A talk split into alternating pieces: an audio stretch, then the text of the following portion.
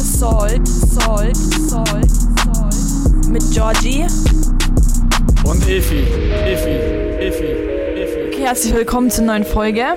Wir haben heute den Jakob da. Steigen wir gleich mal ein. Woher kommt dein Name? Hola, hallo. Mein Name kommt aus Kroatien. Ich bin gebürtiger Kroate, aber ich bin hier schon 39,5 Jahre. Bist du in Deutschland auf die Welt gekommen? Nee, ich bin in Kroatien tatsächlich auf die Welt gekommen. Meine Mutter ist extra nach Kroatien. Wir haben in Rosenheim früher gelebt und die ist extra kurz vor meiner Geburt nach Kroatien gefahren, dass ich in Kroatien zur Welt komme. Warum auch immer. Aber ich bin in der schönsten Stadt Kroatiens auf die Welt gekommen, in Split.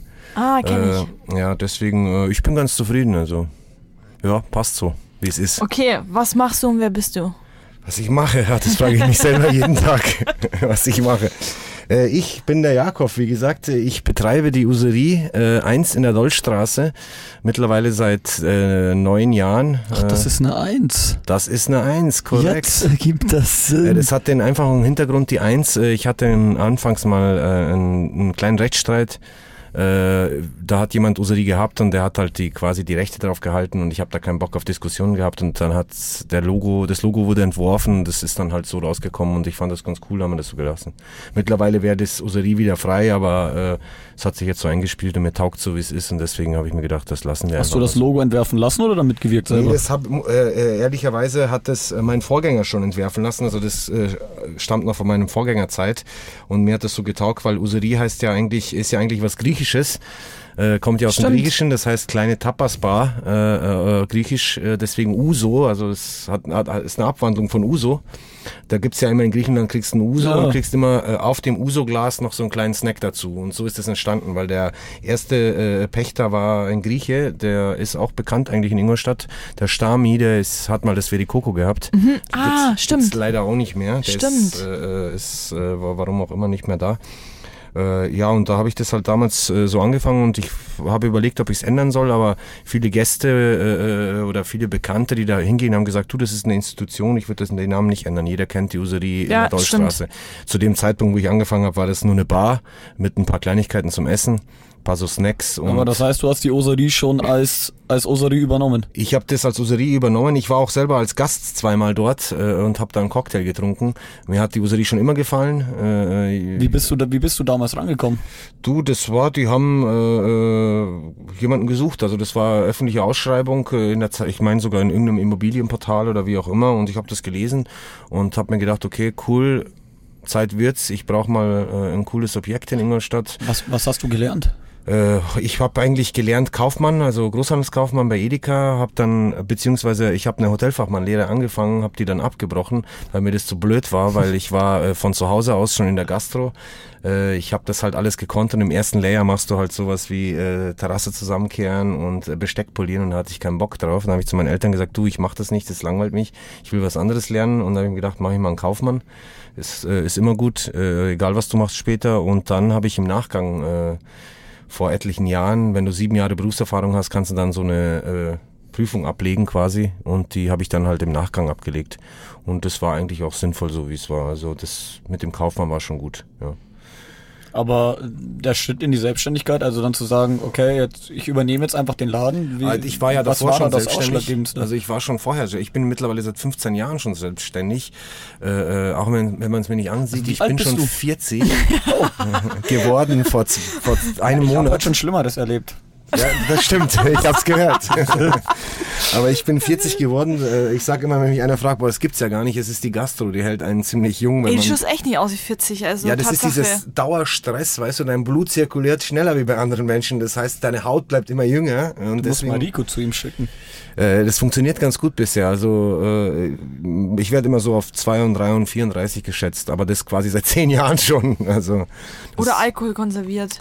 Ja, früher mehr, jetzt nicht mehr so. Also früher war ich schon ein Freund des Alkohols, jetzt mittlerweile nicht mehr so, schon noch gerne mal, aber nicht mehr, in Maßen, sage ich jetzt mal so. Ich trinke gern Wein, ich trinke gern Schnaps, aber nur Sambuca. Lustigerweise ist in der Userie nicht der Uso das Stammgetränk, sondern der Sambuca. Während der Arbeit, oder? Das trenne ich nicht. Also, weil als Selbstständiger ist ja, da gibt's ja keinen, man beginnt die Arbeitszeit und man endet sie, sondern du bist ja selbst und ständig. Das heißt, du kannst auch ständig trinken, wenn du möchtest. Ehrlich gesagt habe ich heute auch ein Glas Rosé getrunken. Das erklärt alles. Zum Probieren. Ja. War das dein Frühstück? Das war mein, ich habe heute schon ein bisschen Stress gehabt. Wir haben heute ein bisschen aufgeräumt in der Buserie und haben so unseren Keller mal wieder nach 5 Jahren aussortiert und geräumt und was weiß ich, und das war ziemlich anstrengend, muss ich sagen, und dann war ich fertig um 3:15, damit ich pünktlich zu diesem Termin hier komme. Sehr gut, vorbildlich. Hab dann mir gedacht, okay, boah, einen Kaffee, ach scheiß auf Kaffee, gib mir ein Glas Rosé. So, ja, so war das bisher jetzt mein Tag.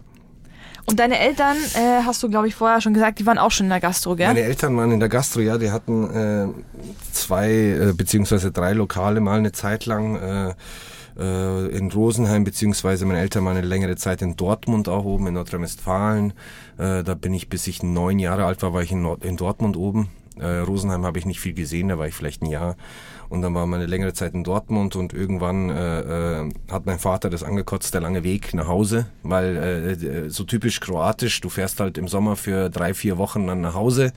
Und ihn hat es das aufgeregt, dass man von da oben immer runterfahren muss. Und wenn mal irgendwas Kurzfristiges gebraucht worden ist, dann hast du halt auch immer ewig gebraucht. Und von Ingolstadt zu uns nach Hause, sage ich mal, brauchst du vielleicht 8-9 Stunden. Und von Dortmund oben brauchst du 15 Stunden, ja, wenn du Pech hast, länger, wenn der Verkehr nicht passt.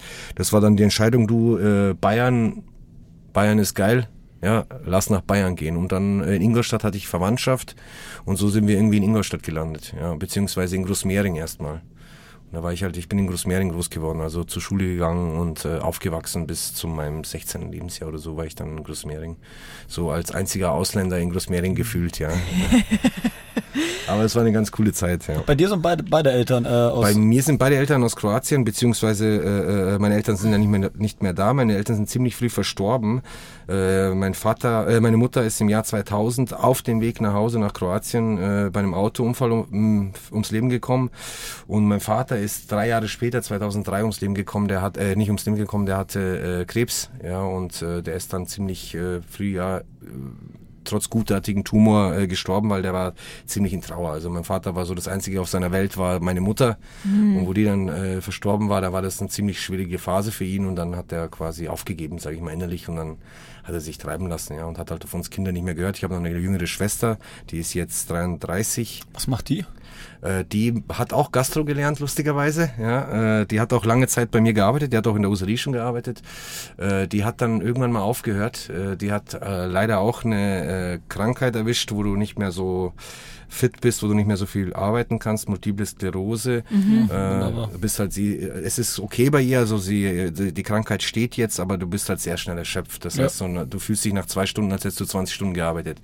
Und da haben wir halt irgendwann die Entscheidung getroffen, du pass auf, ja, lass dich arbeitsunfähig schreiben und hin und her, und das funktioniert ganz gut. Die ist zwar immer noch so da, wenn ich mal so in Urlaub fahre oder so, da macht sie so den großen Kontrolleur. Sie hat einen Spitznamen bei uns in der Userie, den will ich jetzt nicht sagen, weil der ein bisschen... Gib ihn uns. Ja, er fängt mit HI an und endet mit Claire. Ah, ja, Frau und, Braun. Ja, genau. Sehr gut. Und ja, wenn ich dann im Urlaub bin, so 2 Wochen im Jahr, 3 Wochen ab und zu mal, selten, aber ab und zu findet das auch mal statt, dann ist sie immer da und macht so den finanziellen Teil, so die Abrechnungen und zur Bank gehen und sowas und die Leute ein bisschen anschreien und an. Ist sie der böse Kopf und du der Gute? Nee, ich bin der super Böse und sie ist der Böse. Also okay, cool. Und wer ist dann der Gute bei euch? Eher meine Frau. Wollte ich gerade sagen, ja. Meine Frau ist eher der Gute. Du bist verheiratet? Ich bin schon seit 10 Jahren verheiratet. Oh. Ich bin seit 10 Jahren verheiratet, bin jetzt vor 8 Wochen Vater geworden, das erste Mal. Ich denke, das erste Mal. Also bisher Alimente muss ich keine zahlen, also nehme ich an, dass es das erste Mal ist. Warte mal ab, was macht der Folge alles? Dann ist die 1 das kleinste Problem. Ja, ich bin von einer wunderschönen kleinen Tochter Vater geworden. Ja, es ist. Wie heißt sie? Mila, wie meine verstorbene Mutter. Ah, cool. Mila ist lustigerweise auch dieses Jahr der Trendname 2021. Hat meine Frau mir so einen Link geschickt, dass ich sage, schau mal, was der Trendname dieses Jahr ist. Lustig, und wir haben sie halt jetzt auch so genannt. Die ist jetzt ich habe am 3.5. Geburtstag, sie am 5.5. Ja, ich habe am 1.5. Und meine Frau am 23.5. Also wir sind alle Mai-Kinder. Du bist Stier. Ich bin Stier. Wie die Mütze sagt. Richtig. Stimmt. Sehr gut. Ich bin durch und durch Stier. Also es ist vielleicht auch in der Gastro kein schlechtes Sternzeichen Stier. Also ich will schon auch mal mit dem Kopf durch die Wand. Also wenn es nicht geht, dann wird's passend gemacht. Das geht. Geht. Es gibt keinen, es geht nicht, gibt's nicht. Es gibt nur ein Durch, ja. Immer. Glaubst du, dass man das, dass das so eine Eigenschaft ist, die man braucht, unbedingt, wenn man in der Gastro ist? Unbedingt. Also wenn du kein Dickkopf bist und nicht hart im Leben bist, dann hast du keine Chance. Früher oder später gehst du unter, weil in der Gastro treten Probleme auf, die gibt's in anderen Arbeitsfeldern oder anderen Jobs gar nicht. Zum Beispiel? Erstmal der finanzielle Aspekt, ja, ist schon mal ein ganz großer. Ja, du hast extrem viele Belastungen, die vielleicht andere Arbeitszweige nicht haben. Das haben wir gestern ja schon mal kurz angeschnitten, ich und du, was da alles für Sachen auftreten und was für Kosten. Und es ist, ja, du bist halt im Endeffekt das Mädchen für alles. Und ja, irgendwann, es ist... Du musst psychisch stark sein, physisch stark sein, um auch mal in schlechten Zeiten, wie jetzt zum Beispiel Corona-Pandemie, da geben viele auf, ja, andere kämpfen sich irgendwie durch, Dritte haben vielleicht so wie ich das große Glück, den richtigen Schachzug gemacht zu haben. Ja, ich bin immer so der Meinung, das größte Problem in der Gastro, muss ich sagen, ist auch ein extremes Problem in Deutschland jetzt, weil ich habe etliche Kollegen, ob jetzt in Kroatien oder in Griechenland oder in Spanien oder in Italien, die Gastro anders sehen und die auch viel mehr zusammenarbeiten. Das ist bei uns hier ein bisschen schwieriger. Da ist der Neid immer viel zu groß. Du meinst, wenn wir eher an Konkurrenzdenken noch. Ja, und das ist dieses allgemeine deutsche Problem. Also ich sehe mich jetzt als Deutscher mittlerweile nach 40 Jahren, auch wenn in meiner Brust immer noch ein kroatisches Herz schlägt, aber ja, nach 40 Jahren kann ich schon sagen, also ich bin 50-50, ich bin gerne in Deutschland, und aber das stört mich schon, so dieses Konkurrenzdenken, was aber gar nicht nötig ist. Und wenn wir da ein bisschen... Wieso ist es nicht nötig? Ich meine, ist doch Fakt, wenn du zwei Burgerläden gegenüber hast, muss der eine besser sein als der andere, sonst verliert er. Muss er nicht, weil wir haben genug Menschen, also ich sehe es ja jetzt bei uns, ich habe sehr viel, ich nenne sie nicht Konkurrenz, ich nenne sie immer Mitbewerber, weil Konkurrenz ist für mich das falsche Wort. Für mich sind das Mitbewerber, und wir haben trotzdem, ob jetzt, ich will jetzt keine Namen nennen, aber jeder kennt die Burgerketten, die in der Stadt jetzt vertreten sind, oder andere coole Läden, wie jetzt, den kann ich sagen, der Posthalter zum Beispiel, oben in der Milchstraße ist ein cooler Laden.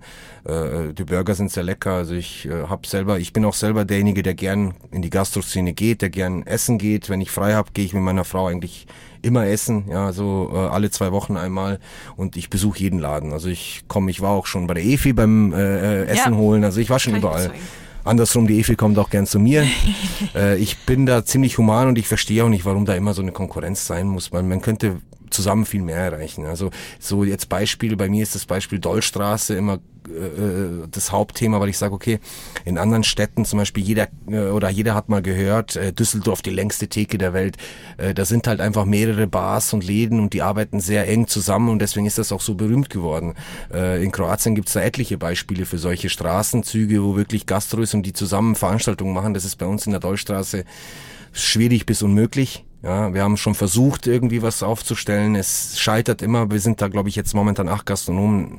Irgendein, 2 sind immer dabei, die immer irgendwie keinen Bock haben, kontraproduktiv sind, sage ich jetzt mal. Aber wobei du ja echt sagen musst, der ist ja immer voll. Also im Sommer ist ja die ganze Straße voll. Das heißt... Aber da geht's jetzt nicht mehr ums voll, es geht eher so ums Prestigedenken, um zu sagen, hey, wir haben eine coole Straße, die man vielleicht nicht nur in Ingolstadt bekannt machen kann, sondern auch weiter draußen, wo der Tourist, wenn nach Ingolstadt kommt und sich, weiß ich nicht, was alles anschaut in Ingolstadt, ins Audi-Museum geht, dass er sagt, hey, wir müssen mal in diese Dollstraße, das ist die Nummer 1 Straße Ingolstadt, oder, abgesehen jetzt, das könnte ja auch die Theresienstraße sein, das Bermuda-Dreieck. Kennt auch mittlerweile jeder, was jetzt vielleicht nicht mal das Bermuda-Dreieck ist. Jetzt ist es nur noch ein Bermuda-Fleckchen. Ja. Was ist es da beim... Hier, Sausa, das ist genau. Die Ecke bei dir oben halt. Sausa, wie heißt Ex Mia, jetzt Separé und Lagobar. Das ist ja so das Bermuda-Dreieck, das zum Furtgehen ist. Weil da haben sich auch immer alle gesammelt, so dann auf dem Platz, gell? Genau, waren auch immer die Taxis in der Früh. Ja. Aber das ist, ja, da ist mir zu viel Konkurrenzdenken. Wir haben genug Menschen und genug Kundschaft in Ingolstadt, und jeder könnte glücklich sein.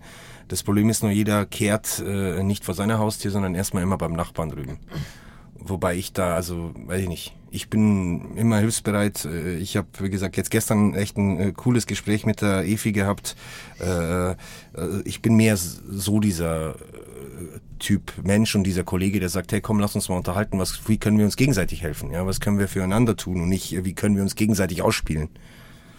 Ja, aber wie gesagt, es ist halt dieses extreme Denken, konkurrenzbelebt das Geschäft, heißt es, ist auch nur ein deutsches Sprichwort. Das gibt es nirgendwo anders, dieses Sprichwort. Ja, in Kroatien gibt es das nicht. Echt? Ja, es gibt es nicht. Das ist ein Wort, das ist in Deutschland erfunden worden. Und das ist diese Gesellschaft bei uns, dieser Druck. Das ist dieser Leistungsdruck, ja, dieser Erfolg, auch die Erziehung? Weiß ich nicht, weil ich bin ja auch so erzogen worden.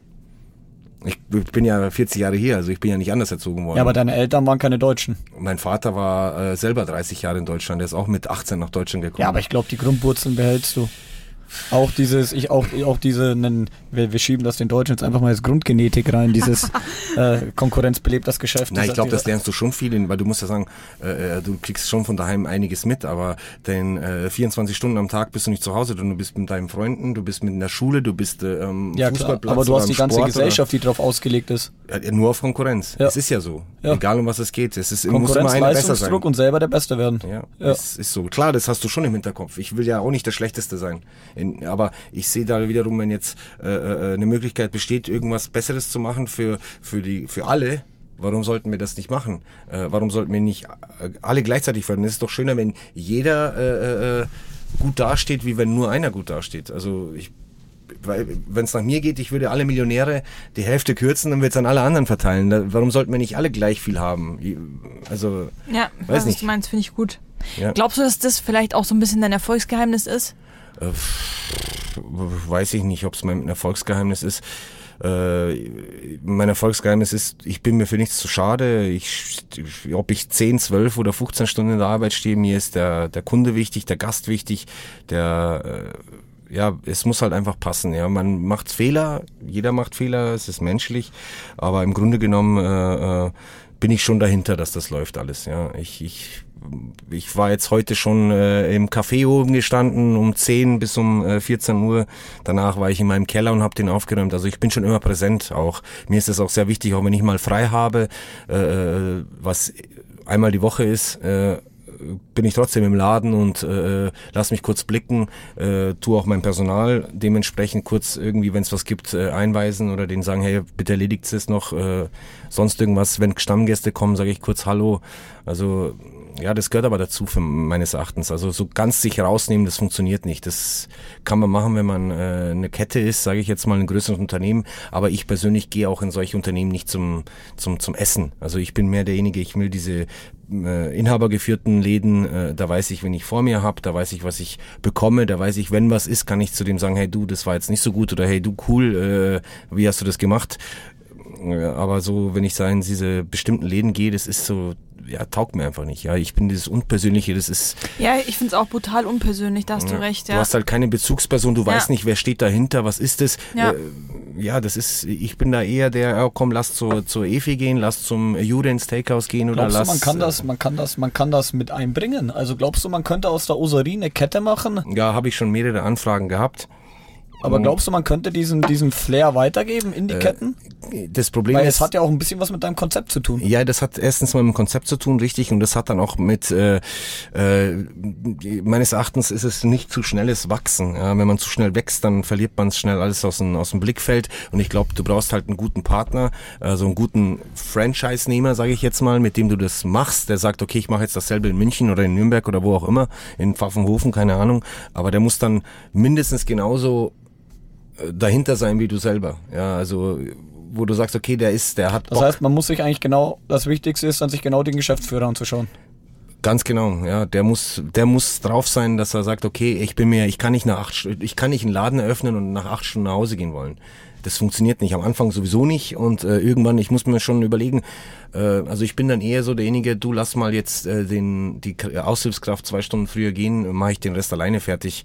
Ob ich jetzt 12 oder 13 Stunden in der Arbeit stehe, spielt dann auch keine Rolle mehr. Ja, also wieso? Weil es dir Geld spart oder weil du? Nee, weil dich einfach so ein weil du einfach brennst. Ja, das ist charakterlich, glaube ich. Das hat was, da sind wir wieder bei dieser Erziehung, mit der Erziehung was zu tun, wo ich sage, okay, so über den eigenen Schatten springen, den Schweinehund überwinden und sagen, okay, wie beim Sport, wenn andere sagen, oh, jetzt kann ich nicht mehr, dann kriege ich so die zweite Luft und dann kann ich halt dann nochmal, noch ein bisschen mehr Gas geben. Ich habe das schon von klein auf so gehabt, weil ich war halt immer so derjenige, ich musste zu Hause schon mit 13, 14 Jahren helfen und dann sind aber alle anderen schon unterwegs oder was weiß ich, am Fußballplatz oder wo auch immer und dann bin ich immer so als Letzter gekommen, aber ich bin aber auch derjenige, der als Letzter dann geht, weil die anderen sind dann alle schon, aber ich kann halt immer noch und will noch und dann komme ich nach Hause und dann musste ich aber vielleicht nochmal irgendwie was helfen oder herrichten, weil am nächsten Tag eine Geburtstagsfeier war oder sonst irgendwas. Also das hast du halt von klein auf schon so mitgekriegt, dass du da, ja, aufgeben ist keine Option, also es gibt's nicht. Sehr gut. Und zu viel gibt's auch nicht. Also wir haben jetzt gerade heute eine Diskussion geführt. Wir haben am 21.08. so einen richtigen Höllen-Horror-Tag. Dieses Jahr, weil wir haben 3 Hochzeiten und einen Geburtstag an einem Tag. Ja. Also ich bin noch bei... wo sind die Leute? Wo macht ihr das alles? Das ist alles stapelst du die aufeinander? Nee, das ist jetzt nicht in der Userie. Ich arbeite mit einer Eventfirma noch zusammen für Hochzeiten und das sind 3 Hochzeiten und ein Geburtstag und die sind... zweimal in Gärten privat zu Hause mit 50 Personen. Catering dann, oder? Genau, einmal in Pörnbacher Schloss und einmal im Schmauserhof in Beilingries, da haben wir auch so eine Location für Hochzeiten. Und ja, das wird so, wir haben uns heute unterhalten, das war so, boah, schaffen wir das, aber ich bin dann schon derjenige, der am Anfang sagt, ah, ihr seid doch bescheuert, wer soll denn das machen? Ja, ja. Das geht, natürlich geht's. Aber dann bin ich auch derjenige, der sagt, das kriegen wir schon irgendwie hin. Ja, ja. Planung ist das halbe Leben. Ja, ja, stimmt. Mise en place, Gastro, wenn du gut vorbereitet bist und gute Leute natürlich hast, brauchst du, sonst funktioniert's nicht. Egal wie du... Würdest du es ohne dein Team schaffen? Niemals, also ist unmöglich. Das kann man nicht. Das ist unmöglich. Doch, Mic Drop. Ah. Doch, Mic Drop.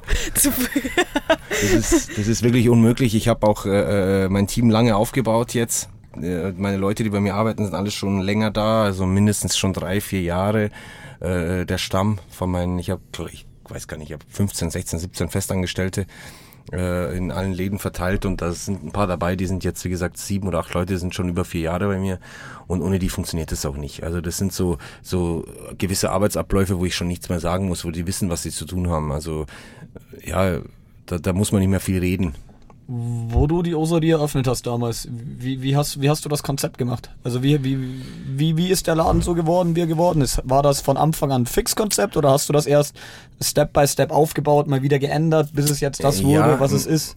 Ja, sozusagen. Also das ist ja, wie gesagt, hauptsächlich als Bar losgegangen mit so ein bisschen Kleinigkeiten zum Essen. Und mir war das aber immer zu wenig, weil wie gesagt, ich komme aus einer Gastro, wo es halt auch um Essen geht und ja, da haben wir lange überlegt, was können wir machen? Was soll ich jetzt das 8. Asia-Restaurant eröffnen oder soll ich wie auch immer? Und da war die Überlegung, okay, was ist gerade der Trend, was kommt gerade? Und wir hatten zu dem Zeitpunkt so angefangen mit 2 Burgern auf der Karte. Die waren 2 Burger, die waren halt einfach, weiß ich nicht, die waren halt drauf. Wir hatten 20 Gerichte und das waren 20 verschiedene Gerichte aus überall auf der Welt und das war halt einfach... Bei euch kriegt man alles, du kriegst asiatisch, du kriegst indisch in die Richtung, du kriegst Burger... Da heißt es zwar immer in der Gastro, das funktioniert nicht, aber ich weiß nicht, es hat von Anfang an funktioniert. Aber wie viele Gerichte habt ihr? Ihr habt nicht so viele, ne? Jetzt mittlerweile sind schon so 50 Gerichte geworden, weil wir die Burgerschiene immer erweitert haben, weil wir ein bisschen mehr Vorspeisen gemacht haben. Okay. Einfach, ja, ich bin immer so derjenige, wenn ich im Urlaub bin oder wenn ich irgendwo anders zum Essen gehe, man schnappt sich halt was auf. Man sieht irgendwas und denkt sich, okay, das muss ich jetzt mal ausprobieren. Wir probieren irgendwas und sagen, okay, cool oder nicht cool. Ja, und wenn es cool ist, dann machen wir das. Abgemacht, ob es läuft? Also noch was?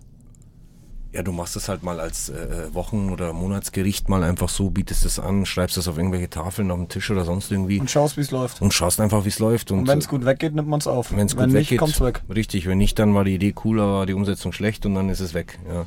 Und so haben wir es halt bisher immer gemacht oder gehandhabt. Schaust du dann eher auch bei deinem Konzept, dass du dein Konzept nach deinem Willen aufgebaut hast oder dass du dich eher deinem Gast, dem Markt angepasst hast? Ja, das ist schwierig zu sagen. Also es ist beides. Das nimmt sich beides nichts. Also das muss beides irgendwie, eine Symbiose ergeben. Ja, stimmt. Du probierst halt was und du siehst schon das Resonanz. Wir haben jetzt zum Beispiel auch damals die Cocktailschiene ein bisschen geändert, weil vorher war viel so fancy Drinks in der Userie, so diese Sex on the Beach, wo im Endeffekt kein Grundrezept gibt, wo du eigentlich alles reinknallen kannst und Hauptsache am Ende Maracuja-Saft oder Orangensaft auffüllst. Ja, das sind so Cocktails, die kannst du verändern. haben wir ein bisschen gedacht, okay, lass uns mal ein bisschen spezieller werden und einfach mal das bisschen mit hochwertigen Produkten. Also ich arbeite auch ungern mit irgendwelchen billigen Zeug. Bei uns kriegst du halt, wenn du einen Whisky Smash bestellst, kriegst du halt nicht mit dem billigsten Whisky vom weiß ich nicht, vom Silgros, sondern du kriegst halt schon irgendein gehobeneres Produkt, wo du sagst, da kostet die Flasche schon 20 Euro im Einkauf anstatt 12. Ja, wo du schon, kostet dann das Glas? 27. 27 kostet er, ja. Und ich bin jetzt auch derjenige, ein Cocktail muss nicht vollgeballert sein mit Eis bis oben hin, ja, so wie das manche andere machen, sondern ein Cocktail braucht halt seine 5, 6 Eiswürfel und das war's. Und die Gläser sind auch wichtig bei solchen Sachen. Also wir schauen schon, dass das jetzt, jeder Cocktail hat so sein eigenes Gläschen, wo du sagst, okay, der passt dazu, das ist das richtige Glas. Das heißt, dass alles so seine Individualität hat. Ja, muss es ja auch, meines Erachtens, weil sonst, wenn jeder Cocktail in einem Jumbo-Becher drin ist... Findest du das Dekor und die Anrichtung wichtig? Auch wie es serviert wird? Jein. Schwierige Frage. Ja und nein. Ja, das weiß ich aber. Ja, jein heißt im Sinne von, weißt du, Gastro ist ja so ein Ding, wenn du Zeit hast. Aber das Auge ist ja wahnsinnig viel mit. Ja, schon, aber wenn du keinen Stress hast und du hast Zeit, dann machst du da verrückte Sachen. Ja, hast du Stress und keine Zeit, dann wird's halt mal ein bisschen... dann wird's halt mal nicht so wunderbar toll alles, aber das liegt... das liegt einfach an der Masse, die du dann auf einmal abfertigen musst. Also unser Ziel war jetzt nicht, dass wir wie blöde zig Burger jeden Tag machen und was weiß ich. Mein Ziel war es einfach, hey, lass einen coolen Laden aufmachen, dass da was geht, dass du davon leben kannst und gut ist. Und es hat dann schon irgendwann Dimensionen angenommen, wo du sagst, oh, krass, also scheiße, was mache ich denn jetzt? Ging das schneller als erwartet, dieser Wachstum? Es ging echt relativ fix. Es war so in einem... vor 4 Jahren. Wie lange hast du die osariert? 9 Jahre. Über 9 Jahre. Vor 9 Jahren hast du die übernommen. Ja, und die ersten Jahre, das war halt so ein schleppendes Ding, sag ich jetzt mal. Ab wann ging's richtig los? Ja, vor 4 Jahren. Das heißt nach 5 Jahren? Ja, wir haben eine bestimmte Sache gemacht. Was habt ihr gemacht? Das sage ich nicht. Das ist. Ich habe es mir bei der Aussage schon gedacht, aber. Wir haben eine bestimmte Sache gemacht und ich war mir ziemlich sicher, dass das funktionieren wird und das hat auch echt brutal funktioniert und das an dem Tag, aber das war wirklich. Von einem auf den anderen Tag hast du wirklich sofort gemerkt, Umsatzsteigerung ums Doppelte, ja. Und du hast sofort gemerkt, der Laden ist auf einmal ständig voll. Ja, und das habt ihr gemacht? Wir haben jedem 20 Euro gegeben, wo er gekommen ist. Sehr gut. Ja, aber war das nicht da, wo ihr diesen Burgerpreis gewonnen habt? Ja, das kam kurz darauf. Ah, das war so ein halbes Jahr später. Ja, nee, 1 Jahr später war das. Genau, es war ja eine Auszeichnung, glaube ich. Ja, das war eine Auszeichnung. Wir wissen auch nicht, wie wir dazu gekommen sind. Da wirst du anonym dort beworben. Also ein Gast hat uns anscheinend dahin gebracht und die kommen dann, werden dann zweimal jeweils 4 Mann kommen da zum Probieren. Du kriegst danach auch die Zahlen auch ganz normal. Du kriegst deine Kassenbelege zugeschickt und mit der Auswertung und so. Und da waren die zweimal da innerhalb von einem Monat und haben uns die Kassenbelege, wann die da waren, geschickt. Die Auswertung war ziemlich gut, also in allen Punkten sehr gut abgeschnitten. Ja, das macht einen schon stolz. Sind auch gut, ehrlich. Ja. Gut, ich sage immer, es ist eine Geschmackssache. Vor allem sind sie groß. Also es ist eine Geschmackssache. Also es gibt Leute, die sagen, hey, nee, das ist mir zu viel oder keine Ahnung. Es gibt Leute, die sagen, hey, das schmeckt mir nicht. Aber wenn von 10 Leuten mir 9 sagen, es ist gut, das reicht mir. Weil du kannst nicht jeden Geschmack treffen. Ist halt einfach so. Kannst du auch nicht, stimmt. Ja, ist halt so. Ich finde, du kannst Preis-Leistung kann man gut machen. Du kannst für dein Geld was bekommen und das hast du bei manch anderen. Hast du das nicht, ja. Kriegst du für dein Geld einfach nichts. Ja, mir ist auch das Außenrum wichtig, also die ganze Atmosphäre. Es geht jetzt nicht nur darum, ich verkaufe jetzt da den besten Burger oder den angeblich besten Burger oder wie auch immer, sondern das Ambiente passt, der Service ist gut, es gibt auch mal ein gutes Gläschen Wein dazu, es gibt Leute, die wollen einen guten Wein trinken zu einem Burger. Die einen wollen aber nur ein Bier trinken. Das hat sich also, das Gesamtkonzept, das ist sehr schön, es ist stimmig. Wir tun auch immer was dafür, also wir tun auch ständig irgendwie renovieren oder irgendwas neu machen oder sonst irgendwie, dass da immer irgendwie was Neues da ist, dass die Leute sagen, oh cool, jetzt haben sie wieder, was weiß ich, neue Stühle, neue Tische. Was glaubst du, was das Wichtigste ist, dass die Leute sich wohlfühlen? Also wie kriegt man die Gäste? Wie fühlen die Atmosphäre. Also ich habe in den letzten 20 Jahren Gastro, also jetzt mache ich 15 Jahre selbstständig und seit 20 Jahren, knapp über 20 Jahre schon Gastronomie. Atmosphäre ist das A und O. Also du kannst am Ende... wenn du kannst das beste Produkt haben, wenn die Atmosphäre nicht passt, läuft's einfach nicht. Kannst vergessen. Es gibt so Läden, da kommst du rein und denkst dir, wow, und dann kriegst du nur Müll auf den Tisch. Ja, und es gibt Läden, da kriegst du so brutale Sachen und dann denkst du dir, warum sieht denn eigentlich dieser Laden aus wie eine Lagerhalle mit Plastiktischen und ja, es ist wirklich so. Ich denke mal, ihr wart beide auch schon mal in Berlin. Da gibt's so krasse Sachen, da kommst du rein und denkst dir, wow. Ja, und dann kriegst du das Ding dazu und denkst dir, okay, krass. Ich war noch nie in Berlin. Ah, du warst noch nie mehr? Ja, ja, und da gibt's so öfter solche Läden, ja, wo ich mir denke, wow, und dann bin ich enttäuscht oder andersrum. Ich habe keine Erwartungen und bin danach so begeistert, dass ich sage, wow, da muss ich nochmal hin. Und so sehe ich das. Also für mich ist Atmosphäre schon 50-60% ist Atmosphäre. Personal sind 10%, 20-30% ist dann das, was du bekommst. Ob ja. Drink, ob Essen oder sonst irgendwas. Ja. Und die anderen 10%... Sind es noch 10%? Ja, es sind noch 10%. Die anderen 10% schiebe ich jetzt mal auf Preis-Leistung, solche Sachen, wo du sagst, okay, da kriege ich auch für mein Geld noch was. Ja. Wobei Preis-Leistung ja auch immer im Auge des Betrachters liegt. Es gibt Menschen, die sagen, wir sind zu teuer. Es gibt Menschen, die sagen, wir sind zu günstig. Ich gehe, wie gesagt, selber gern zum Essen. Ich sehe Preise, wo ich mir denke, okay, krass. Es gibt Preise, wo ich mir auch denke, wow, krass. Also die einen sind viel zu billig, die anderen sind viel zu teuer. So Preiskalkulation ist eigentlich nicht schwer. Was glaubst du, wo das herkommt, dass die Leute vor allem in Deutschland recht aufs Geld schauen? Also du hast ja auch tatsächlich, ich bin auch gern so ein Kandidat, also ich zahle meinen Preis, das ist okay, aber wenn ich dann nicht satt werde, dann werde ich sauer. Oder wenn ich für einen Burger 13-14 € zahle und dann wirklich so ein kleines Ding kriege, dann finde ich das einfach nicht cool. Was glaubst du, wo das Denken herkommt? Ich kann dir nicht sagen, wo es bei mir herkommt. Ja gut, das rührt irgendwo in der Kindheit bei dir. Weiß ich nicht.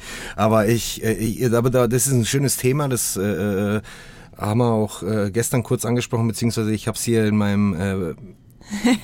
Vorbereitungsblatt kurz gelesen. Es ist wirklich so, dass wenn du jetzt schaust so im Ausland, ob Kroatien, Italien, Spanien oder so, das liegt daran, weil in Deutschland ist die Gastronomie, wir essen nur um satt zu werden. Im Ausland isst du, um dich zu treffen, um zu feiern, um zusammenzukommen, um sich zu unterhalten. Das ist bei uns nicht so. Du isst, weil du essen musst, weil sonst, wenn du nichts isst, stirbst du irgendwann. Und das ist der Hintergrund, warum das bei uns einfach...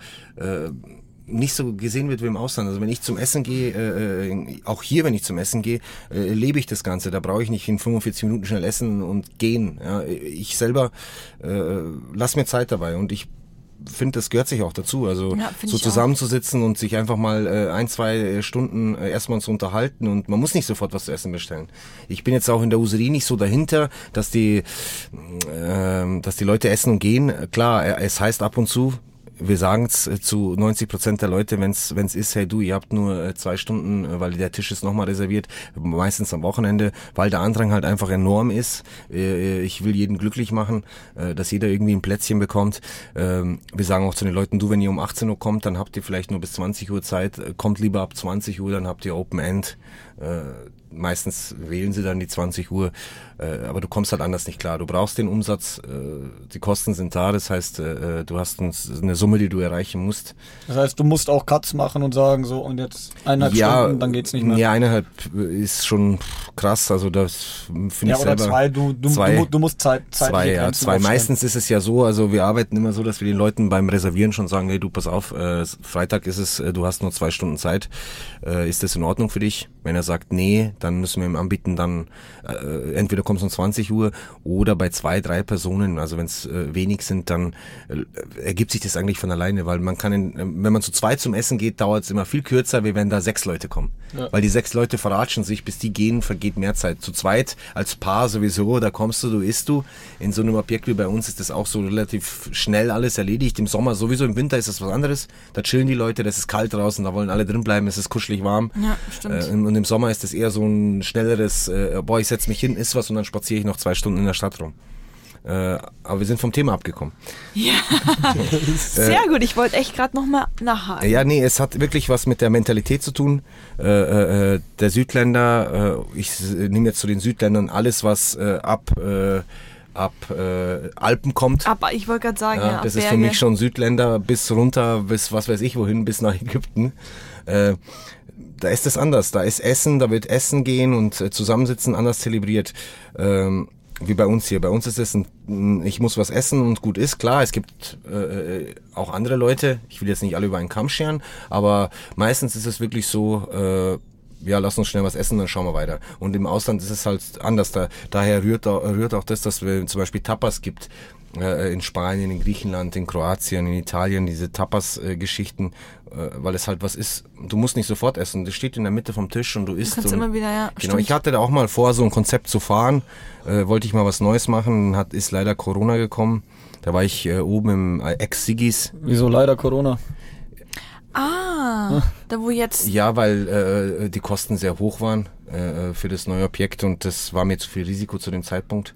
Und wir hätten da im Sigis, auch da in der Kreuzstraße ist es, glaube ich, gegenüber genau. Vom Münster, ja. Haben wir da schon mit dem Herrn Jagdwert, dem das Objekt gehört, schon ein Konzept aufgestellt und schon vom Architekten alles fertig gewesen. Und dann kam wirklich im März der Lockdown und dann haben wir gewartet und dann habe ich gesagt nach 2 Monaten, okay, nee, das ist mir zu viel Risiko, jetzt so viel Geld zu investieren, weil ich nicht wusste, wie es weitergeht. Gut, hat keiner von uns gewusst. Und dann da war der Herr Jagdwert sehr nett und hat gesagt, nee, gut, versteht er. Und dann haben wir da aufgehört und jetzt ist ja mittlerweile trotzdem jemand drin. Jetzt sind ja diese Jungs von der Brauerei drin. Ja, genau, mit dem Craftbier. Genau, ja. Mit dem Craftbier. Ist auch okay, wie gesagt. Der Laden ist das. Ja, genau. Das ist dieser Yankee Store. Genau. Ja, genau. Ja. Da wollten wir, wie gesagt, erstmal eine Tapas-Geschichte aufmachen. Wirklich so klassisch, wie es halt jetzt im südlichen Gefilden ist, wo du einfach dich triffst, ja. Auf großen, langen Tischen. Das ist auch so ein Ding in Deutschland, in Kroatien oder in Italien oder in Spanien. Da kannst du wirklich so eine Tafel hinstellen, wo 20 Leute sitzen. Der Tisch wird voll werden, weil die Leute sich einfach da hinsetzen. In Deutschland ist das so. Da redet auch jeder miteinander. Ja, in Deutschland musst du schon zwischen jedem Tisch mindestens 30 Zentimeter lassen. Ja, dass jeder so voll. Sein Ding hat und sein geschützten Bereich. Aber gut, das ist so. Ich bin daran gewöhnt, ihr genauso. Wenn man im Urlaub ist, sieht man das immer ein bisschen anders da. Ich habe schon viele dieser deutschen Tugenden. Es ist halt, wie es ist. Ja, und jeder ist. Aber wenn wir im Urlaub sind, dann lassen wir uns vielleicht doch drauf ein und da hocken uns schon mal zusammen in einer größeren Gruppe, auch mit unbekannten Leuten. Aber hier, wenn man isst, da ist das halt nicht so. Man ist halt so. Aber ja, das ist einfach nur unsere Mentalität hier. Ja. Also kommt dann diese Preissensibilität vielleicht auch daher, dass halt einfach das Essen nicht so den Stellenwert hat bei hat's uns, nicht. Oder? Nee, hat's nicht. Es ist einfach bei uns in Kroatien als Beispiel, bei uns sage ich, also bei uns ist jetzt hier genauso wie in Kroatien, da ist der Kellner oder der Koch oder Gastronom viel angesehener wie hier in Deutschland. In Deutschland als Gastronom, da kommst du sehr weit unten in der Nahrungskette, sage ich jetzt mal. Da bist du nicht so angesehen. In Kroatien ist das was anderes. Da ist der Kellner wirklich jemand mit Stellenwert. Also ein Kellner, der verdient auch wirklich gutes Geld in Kroatien. Ein Koch verdient sehr gutes Geld. Ein Gastronomiebesitzer kann sehr gutes Geld verdienen, wenn er das richtige Konzept fährt. Und der ist aber angesehen. Also da ist das anders da einfach. Und bei uns in Deutschland, da fehlt das Ganze. Wenn du in der Gastro arbeitest, dann bist du meistens so, ja okay, Gastronomie, um Gottes Willen. Ja, egal, auch wenn du zur Bank gehst, brauchst du einen Kredit und der hört, du bist in der Gastronomie, du bist schon unten durch. Ja, kannst du vergessen, das stimmt. Und das ist halt in anderen Ländern nicht so. Das stimmt. Warum das so ist, weiß ich nicht, wo das herrührt genau, warum das so gekommen ist bei uns hier in Deutschland. Keine Ahnung, das kann ich jetzt nicht beantworten. Du hast ja während Corona eigentlich deine Umsätze vervielfacht, oder? Also während Corona hast du während die anderen vor die Hunde gingen, bist du expandiert. Ja, alle anderen haben zugemacht, du hast aufgemacht. Ja, das ist erstmal nur das ist immer dieses, das ist im Auge des Betrachters so. Stell's richtig. Ja, nee, also wir haben Gott sei Dank, weil ich kann mir nicht vorstellen, wie das gewesen wäre ohne das Ganze. Wäre es mit Sicherheit um einiges schwerer gewesen, durch die ganze Krise durchzukommen. Rechtzeitig angefangen mit dem Lieferservice. Und der Lieferservice ist eingeschlagen wie eine Atombombe und ist durch die Decke gegangen und Gott sei Dank, wie gesagt, mein ganzes Team ist immer noch bei mir beschäftigt. Wir mussten niemanden entlassen oder sonst irgendwas. Überhaupt keinen. Nee, wir haben zwar Kurzarbeit gefahren mit dem Service vorne, weil die Festangestellten im Service, 1, 2 sind einfach gefahren. also ausgeliefert mit ihrem Privatauto. Die anderen hatten kein Auto oder wollten nicht oder sonst irgendwas. Die waren halt dann in Kurzarbeit. Aber im Grunde genommen sind alle da geblieben. Alle haben mitgemacht, dass das so gut wie möglich über die Bühne geht. Es war halt einfach zum richtigen Zeitpunkt, am richtigen Ort, zum richtigen Zeitpunkt oder irgendwie. Aber ihr habt ja, das habe ich dich ja gestern auch schon gefragt, du hast ja so schnell geschalten. Also gefühlt kam der Lockdown und am nächsten Tag war der Lieferservice da.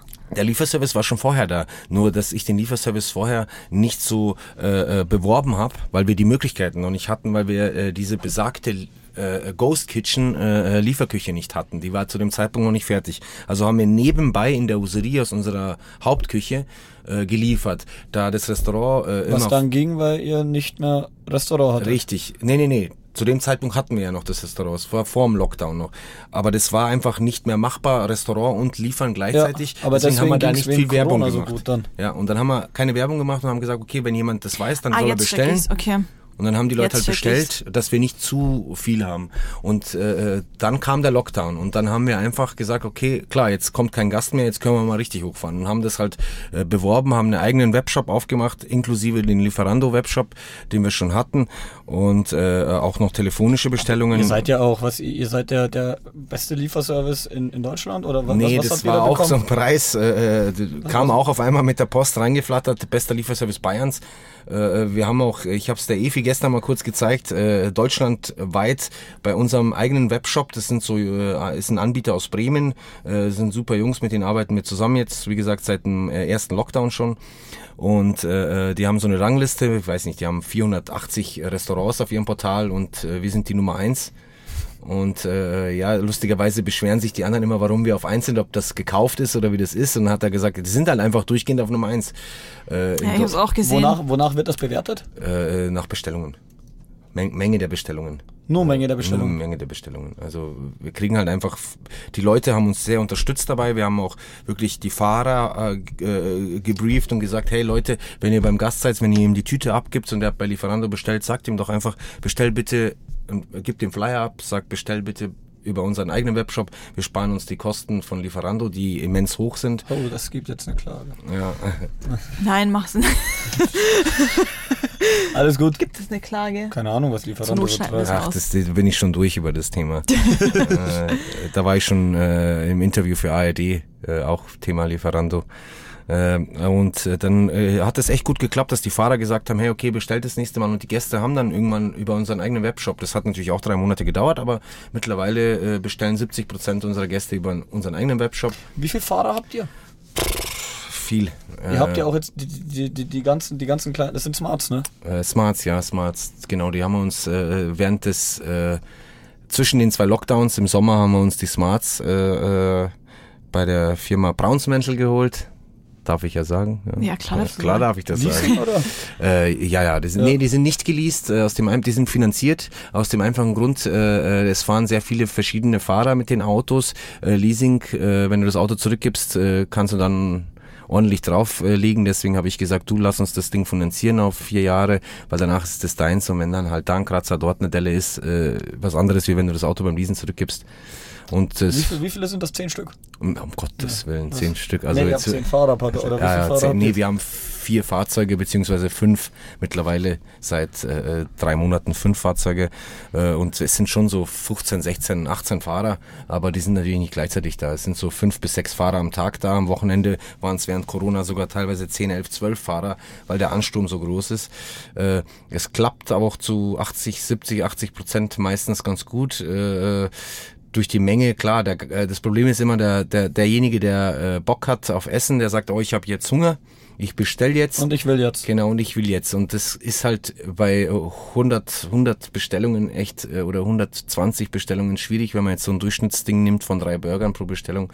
Es ist ein unmögliches Ding, weil wir machen ja, wie gesagt, alles selber, von Burgerbrot bis Burgerfleisch und das... Ja, wir sind echt an Kapazitäten und an Dinger gekommen, wo es echt auch keinen Spaß mehr gemacht hat. Wo du sagst, okay, das ist ja schlimmer wie am Band. Wir waren jetzt echt froh, dass das vorbei war. Also, dass jetzt dieser Lockdown zu Ende war, dass die Leute... Hat der Lieferservice damit abgenommen? Ja, aber nicht wirklich viel. Also das war schon ein Werbezweck auch ein sehr guter, dieses ganze Corona-Gedöns. Aber das heißt, Lieferservice... Es ist so 30% zurückgegangen, sage ich jetzt mal, wie es während der Pandemie war, weil die Leute halt immer noch zu Hause sitzen. Bis wohin habt ihr geliefert? 10 Kilometer Umkreis. Also ich habe auch dadurch, dass ich mal in Reichertshofen kurz gewohnt habe und da auch einen größeren Freundeskreis habe, habe ich auch sogar nach Reichertshofen mit 15 Kilometer geliefert, wenn die angerufen haben. Ja, oder in Großmehring. Mindestbestellwert? 20 Euro haben wir Mindestbestellwert und das sind halt meistens bestellen die Leute eh 2 Burger, dann bist du eh schon drüber und das lief ganz gut. Also wir können uns nicht beschweren. Zwar jetzt die Aussage, wie du gesagt hast, ja, ihr habt den Umsatz verdreifacht. Nee, wir haben den Umsatz, tatsächlich ist der Umsatz halbiert, im Gegensatz zu, wenn offen ist, weil halt natürlich die Getränke alle abgehen. Ja. Hast du staatliche Hilfen bekommen? Ich habe staatliche Hilfen bekommen, und zwar diese November- und Dezemberhilfe, diese 75%. Haben die dir wirklich geholfen, oder wärst du auch ohne den jetzt noch da? Ich wäre auch ohne die noch da, aber wie soll ich sagen, es fehlt einem einfach der Umsatz trotz dessen, weil ich muss ja sagen, ich bin jetzt nach der ganzen Corona-Sache plus minus null rausgekommen. Und ich habe aber Vollgas gearbeitet. Ehrlich, plus minus? Ja, plus minus null. Das heißt, wir haben so viel ausgeliefert, aber wir haben ja riesige Kostenfaktoren. Ich habe ja, muss ja sagen, ein Laden war offen, das war der Lieferservice, die anderen 3 Läden waren alle zu. Die Kosten laufen weiter. Die Kosten laufen weiter. Ich habe zwar mit den Vermietern gesprochen und die sind mir auch teilweise entgegengekommen. Und das hat alles gepasst und funktioniert. Der eine ist mir finanziell entgegengekommen, der andere ist mir renovierungstechnisch entgegengekommen und hat da etliche Sachen während der Pandemie renoviert und gemacht. Und das war schon okay so. Aber du musst ja sagen, in der Gastro ist ja nicht mehr das Geld nur am Essen verdient, sondern mehr am Getränken. Das heißt, wenn jemand zu einem Burger kommt, dann trinkt er meistens 2-3 Getränke und da habe ich am Ende effektiv mehr am Getränk verdient wie am Essen. Weil ich kann nicht den Preis verlangen, was ich verlangen müsste für das Essen. Das ist so ein Thema in der Gastro, was wir auch kurz besprochen haben gestern. Die Gastro, die Preise wurden kaputt gemacht. Jetzt sage ich mal, eigentlich müsste Preistreiberei, billiger und dann kannst du irgendwann nicht mehr raus. Und die Leute sind dann gewöhnt, dass ein Schnitzel nur 10 Euro kostet und dass ein Burger nur 10 Euro kostet. Was soll es normal kosten? Also ich würde sagen, ich verlange jetzt für, sage ich mal, meinen gängigsten Burger, der heißt der Ami, ja, das ist ein Barbecue-Burger, der kostet 13,50 Euro. Mit Beilage, da gibt's immer Pommes oder Kartoffelecken oder sonst irgendwas dazu. Kostet 13,50, der müsste umgerechnet um die 18,50 kosten. Also 5 Euro müsste der mehr kosten, um das so wie in anderen Branchen. Was wäre bei 18,50 die Gewinnmarge, die du hättest? Dann wäre ich bei 20%. Jetzt bin ich vielleicht bei 5-7%. Und, mit dem Essen? Mit dem Essen, ja. Mit dem Essen hast du nicht so den großen Gewinn, wie alle sich das vorstellen. Auch wenn die einkaufen gehen, klar, die sehen, das Stück Fleisch kostet so und so viel. Aber die Leute vergessen immer, dass da so viele Kostenfaktoren außenrum sind, die gar keiner auf dem Schirm hat. Ja. Wie hoch ist die Marge beim Alkohol? Da ist sie höher, da ist sie mindestens bei 50%. Okay. Kommt natürlich drauf an, was. Also ein Cocktail. Ja, ist der Hauptfaktor, der Hauptgewinntreiber ist Alkohol. Das ist wirklich so. Also wenn du dir vorstellst, eine Flasche... Jetzt wird's gemütlich. Was ja auch immer. Keine Ahnung, eine Flasche grüner Wodka, die kostet, was weiß ich, 15 Euro. Und da verlangst du für einen Stamperl 3 Euro. Ja, da sind... Kannst du schon rausrechnen, ja. 50 Stamperl bei einer Literflasche drin, dann weißt du, was du daran verdient hast. Deswegen... Ja, und du hast ja auch, das ist ja kein Aufwand, weil es bei einem Burger allein die Zubereitungszeit, natürlich. Wenn du sagst, der dauert Minimum mit Vorbereitung, Zubereitung, Nachbereitung. Natürlich das Personal, der Strom. Genau, Stammball schütt dich rein. Oder geht's. Eine Flasche Bier mache ich auf und fertig. Das tun halt viele vergessen, dass das halt einfach was anderes ist. Ich wäre gerne, also ich selber bin immer bereit, das zu bezahlen, wenn ich irgendwo hingehe zum Essen, weil ich weiß, was für ein Aufwand das ist. Viele andere nicht. Aber das ist, wie gesagt, die letzten 30 Jahre so gekommen, dass die Preise kaputt gemacht worden sind, ob von Ketten oder von sonst irgendwelchen Leuten, die gemeint haben, Konkurrenz, ich mache jetzt billiger, dann kommen mehr Leute zu mir. Ja, ob das der richtige Weg war jetzt im Nachgang, glaube ich nicht, aber... Ja, schlussendlich leidet ja auch die Qualität. Auch, also du musst ja dann mitziehen und dann musst du ja natürlich irgendwo Abstriche machen. Mitziehen musst du nicht. Du kannst mitziehen, aber ich muss sagen, ich habe jetzt so ein Preislevel, wo ich sage, okay, das ist für mich absolut human. billiger kann ich es nicht mehr machen, teurer will ich es nicht mehr machen, es passt wie es ist, ich komme mit meinen 7% Marge aufs Essen klar, meine Mitarbeiter sind alle bezahlt, meine Mieten sind bezahlt, ich selber habe meinen Lohn und gut ist. Ja, ob ich dann, für mich ist Gastro nicht 8 Stunden arbeiten, nach Hause gehen, für mich ist Gastro, ich arbeite so, es gab Tage, mit Sicherheit, da war ich nur 4 Stunden in der Arbeit. Gab's auch schon, ja. Aber es gibt natürlich auch Tage, da war ich 15 Stunden in der Arbeit. Deswegen hat das für mich, die Arbeitszeiten spielen keine Rolle. Du kannst dich nicht in der Gastro selbstständig machen, wenn du 8 Stunden arbeiten willst. Ja, sehe ich auch so. Wie hast du das alles unter einen Hut bekommen? Du hast jetzt ein Kind, du hast eine Frau. Ich habe ein tolles Kind und eine tolle Frau, deswegen wahrscheinlich. Nee, meine Frau hat echt von Anfang an gesagt, du pass auf, entweder machen wir einen auf normalsterblich und rennen in die Arbeit oder wir machen das, aber dann Vollgas. Und dann haben wir uns entschieden, auf Vollgas zu machen. Und so ging das jetzt gut. Welches bis Sternzeichen ist deine Frau? Die ist Zwilling. Ah, okay. Die war die Kleine ist im Mai zur Welt gekommen, also so Dezember hat sie natürlich noch mitgemacht, die Weihnachtszeit, und dann war es vorbei, also Weihnachtszeit in Anführungszeichen. Und dann im Januar hat sie dann aufgehört, da habe ich gesagt, du bleib mal zu Hause. Wir haben schon länger probiert, also ist jetzt nicht so, dass wir gesagt haben, okay, Überraschung, sondern wir haben schon lange darauf hingearbeitet, dass wir Nachwuchs bekommen.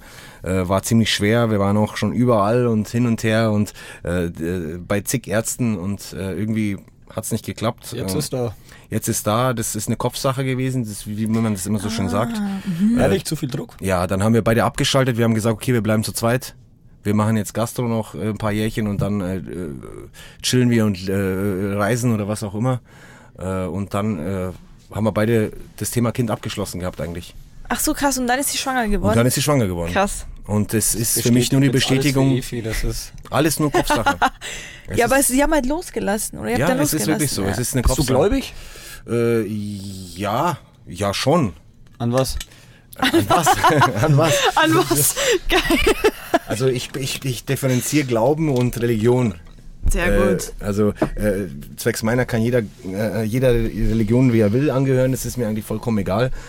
Am Ende glauben wir alle an dasselbe. Dieses ganze Religionsgedöns ist für mich Geld rausschmeißerei und was weiß ich. Wenn ich glaube an Gott, ich glaube an irgendwas Höheres, aber ja, ich mache trotzdem mein Kreuzzeichen, so bin ich erzogen worden als katholisch, aber ich sehe es zum Beispiel nicht ein, zigtausende von Euro im Jahr in die katholische Kirche einzuzahlen, für das, dass dann am Ende irgendwelche Pfarrer irgendwelche dicken Autos fahren oder 3 Haushälterinnen haben. Da bin ich eher der Meinung, lass mal spenden. Es gibt so viele hungernde Leute auf der Welt, wir machen immer jedes Jahr irgendeine Spende und tun uns damit quasi ein bisschen den anderen helfen, weil ich finde, man muss nicht in eine Kirche gehen, damit da ein goldenes Kreuz hängt, da kann auch ein Holzkreuz hängen. Voll, ja, deswegen, definitiv. Egal welcher Glauben, also ich bin da jetzt, für mich ist das alles zu viel, das ist too much. Am Ende kann dir da auch keiner helfen. Wenn du ein Problem hast, dann hilft dir von denen auch keiner, das heißt... Ja, das stimmt. Ja, ich bin da eher der Meinung, man sollte das Geld anderweitig einsetzen. Ja, ob es jetzt eine Spende ist, egal für was. Ja, ob es Krebshilfe ist oder keine Ahnung, was es nicht alles gibt auf der Welt für Aktionen, bin ich der Meinung, dass das Geld ist dort besser investiert. Ja. Jetzt nochmal kurz zurück, eben, wie kriegst du das alles auf die Reihe? Das weiß ich selber nicht. Also wie gesagt, jetzt ja auch noch Baby, ich meine, es wird ja nicht einfacher. Nee, es wird nicht einfacher, aber ich habe so ein inneres, ich weiß ja auch nicht, so wie beim Homer Simpson im Kopf, dieser Affe mit dem Schlagzeug, mit den Dings hockt, weißt du, mit diesen... Der so zusammenhaut, Genau, der so zusammenhaut, so hockt bei mir anscheinend im Herz irgendjemand, der die ganze Zeit nur draufschlägt, so schneller. Ich habe schon auch meine Tage, also es ist nicht immer Friede, Freude, Eierkuchen.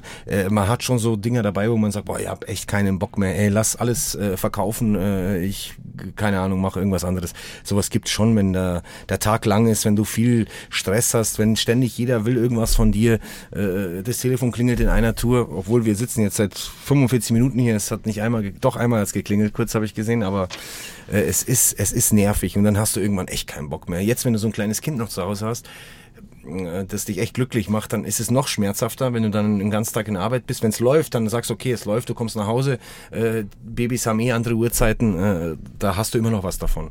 Aber wächst das Kind in den Laden mit rein? Das, ich hoffe nicht. Ich hoffe, dass der Kleinen wird es nicht so gehen wie mir. Bei meinen Eltern. Kein Spaß, ehrlich. Nee, ist ehrlich so, weil ich, wie gesagt, habe gerade gesagt, die Gastro ist die krasseste Berufswahl, die man treffen kann. Also ich habe sehr viel, mein Freundeskreis ist sehr groß, mein Bekanntenkreis ist sehr groß. Ich kenne alle möglichen Berufszweige und ja, wenn die anderen frei haben, musst du arbeiten. Das ist schon mal das Erste. Ja? Du musst dich rechtfertigen. In Sachen von, was ziehst du an, warum hast du jetzt ein T-Shirt von Adidas, warum kaufst du dir nicht eins von Primark für 3 €? Das sind so Sachen, die hast du in anderen Berufszweigen nicht, weil die anderen interessiert das nicht, weil der ist Immobilienmakler, der verdient sich halt das Geld. In der Gastro ist das immer was anderes, die Leute, die sehen dich anders. Ja, das wäre schön, wenn sich das ändern würde, wenn auch die Leute verstehen würden, ein Jakov von der Userie, der ist halt nicht nur kurz vorbeigeschaut und hat das Geld mitgenommen und eingezahlt auf die Bank, sondern der hat halt 12 Stunden gearbeitet dafür. Oder eine Efi stand 8 Stunden in der Küche und hat die ganze Theke vollgeknallt. Das sehen die Leute nicht. Ab und zu einmal im Monat kriegst du. Ja, so ein bisschen zu sensibilisieren und zu sagen, hey, du, pass auf, das ist echt ein scheiß anstrengender Job, der macht super viel Spaß. Ich mache das ja nicht, weil ich nichts anderes kann. Vielleicht, weiß ich nicht. Aber es macht Spaß. Man kriegt auch viel zurück. Es ist jetzt nicht jeder so. Also wir haben echt tolle Stammgäste, die alles schätzen, was man macht. Jede Kleinigkeit, die immer sagen, hey, coole Idee, ey, saugeil, ey, lecker. Es gibt Leute, die kommen jeden bestimmten Tag. Ich habe einen Gast, der kommt jeden Donnerstag, seit 2 Jahren, jeden Donnerstag. Komm, was will. Außer Corona. Aber dann hat er nach Hause bestellt. War nicht da. Nee, Doch einmal war er kurz da zum Hallo sagen und schauen, ob wir noch leben. Ja, das ist das, was einen dann happy macht. Oder wenn, weiß ich nicht, eine Veranstaltung ist, so wie jetzt ich gesagt habe, an dem 21. Paar Hochzeiten und Geburtstag und die Leute kommen danach in den Laden und sagen, hey, cool war's. Ich habe Leute, die habe ich vor 8 Jahren bewirtet bei mir, die kommen halt immer noch und die sagen, hey, das war so eine geile Feier, mein 40. Geburtstag war der Wahnsinn. Das ist halt auch unglaublich cool, wenn die Leute schon zu dir kommen, das ist ja schon ein Stempel.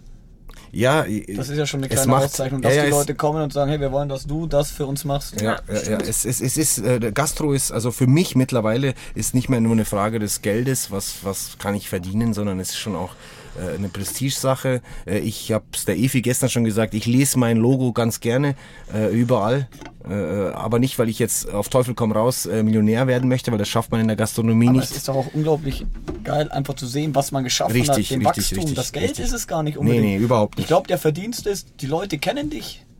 Du kannst in Ingolstadt rumfragen, die meisten kennen die Userie. Ja, die Userie, aber mich nicht, weil ich mich nie explizit da hinstelle und sage, ich bin der große Macher. Ja. Das brauche ich nicht. Aber ich glaube, für dich reicht's, wenn die Leute den Laden können. Mhm. Ist wirklich so, teilweise kommen Leute und wie gesagt, die reden mit mir, als wäre ich jetzt der, keine Ahnung, der Minijobler, der gerade den ersten Tag hat. So, warum stehst du jetzt da? Was machst du jetzt da? Beweg dich mal. Mich stört das nicht. Also ich muss jetzt nicht den Großen raushängen lassen. Es ist, wie es ist. Ich bin zufrieden. Mir ist wichtig, dass meine dieses Konstrukt einfach funktioniert, dass die Mitarbeiter glücklich sind, dass sie ihr Geld verdienen, dass jeder seine Miete zahlen kann, dass jeder seine Freizeit hat, dass jeder seine 2 freien Tage oder einen freien Tag in der Woche hat, wenn es stressig ist, vielleicht mal einen nur, dass das halt einfach funktioniert und dass das Team, das Schöne ist bei mir, die Userie, das ganze Team ist auch privat miteinander befreundet, die treffen sich auch so privat, unser Restaurantteam trifft sich vor der Arbeit oben im Café und die trinken noch zusammen einen Kaffee, bevor sie runtergehen. Oder andersrum, wenn das Café Feierabend hat, da kommen die in die Userie unten und trinken noch einen Cocktail. Ja, ist cool. Es ist wirklich sehr familiär. Da bin ich auch, also mir ist am Ende der Charakter von meinem, wenn jetzt ein neuer Mitarbeiter kommt, sehr wichtig. Also ich schaue mir den Menschen schon echt an und denke mir, okay, wenn vielleicht nicht das Tablett perfekt tragen kann, aber wenn er charakterlich einfach ein Teamplayer ist und einer, wo du sagst, okay, auf den kann ich mich wirklich verlassen und der passt zu den anderen, ist auch wichtig. Der muss zu den restlichen Leuten passen, dann nehme ich den. Ja, und dann lieber, dem bringe ich das schon bei, dass er das Tablett gerade hält oder dass er 3 Teller tragen kann oder sonst irgendwas. Aber charakterlich, also Charakter spielt eine große Rolle in der Gastro. Ja, finde ich auch. Das heißt, dein größtes Auswahlkriterium bei neuen Leuten, die kommen, ist der Charakter?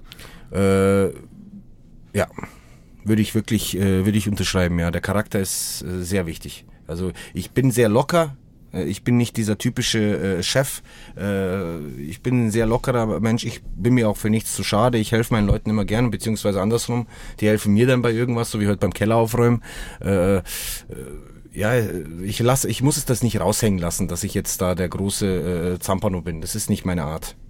Also ich habe auch schon bei mir, die Putzfrau war nicht da, 3 Monate lang keine Putzfrau, habe ich auch die Toiletten sauber gemacht. Also ich habe damit kein Problem, meine Frau genauso. Das ist vielleicht auch ein großer Vorteil in der Gastro, wenn du alles kannst. Ich war auch bei mir 2 Jahre in der Küche schon gestanden, 3 Jahre hinter der Bar schon gestanden, 1 Jahr im Service durchgehend gearbeitet. Was verdienst du die Stunde? Ab und zu 0.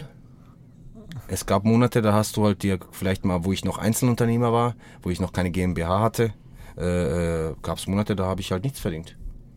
Gab's auch. Ja, und der Entschluss dann letztes Jahr im Sommer eine GmbH aus dem Ganzen zu machen, bezüglich letztes Jahr erst wegen Corona auch, um sich einfach selber abzusichern. Stimmt.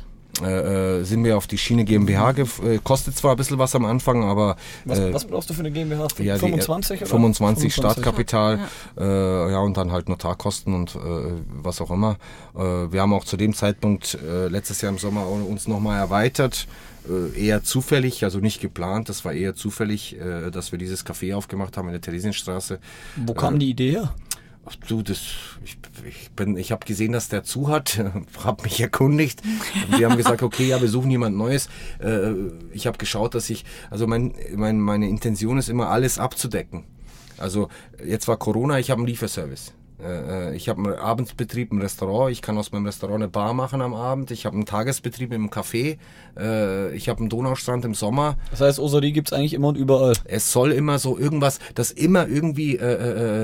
Geld im Umlauf ist, dass einfach immer finanziell alles abgesichert ist, dass du immer einen Umsatz fahren kannst, damit du deine Fixkosten, also in dem Fall Mieten und Personal bezahlen kannst, weil wenn du nicht offen hast, dann zahlst du keinen Strom oder wenig Strom, sag ich jetzt mal. Das ist dann kein Faktor mehr, oder Essen, wenn du zu hast, brauchst keine Ware einkaufen, aber der Faktor Personal bleibt dir und der Faktor Miete bleibt dir auch, und das war mir immer wichtig, jetzt vor allem durch Corona ist mir das noch bewusster geworden, zu sagen, hey, irgendwie muss immer Umsatz her, irgendein Umsatz muss generiert werden, damit der Kreislauf sich immer schließt und weiterläuft. Ja. Und das war dann der Grund, warum wir das Café gemacht haben.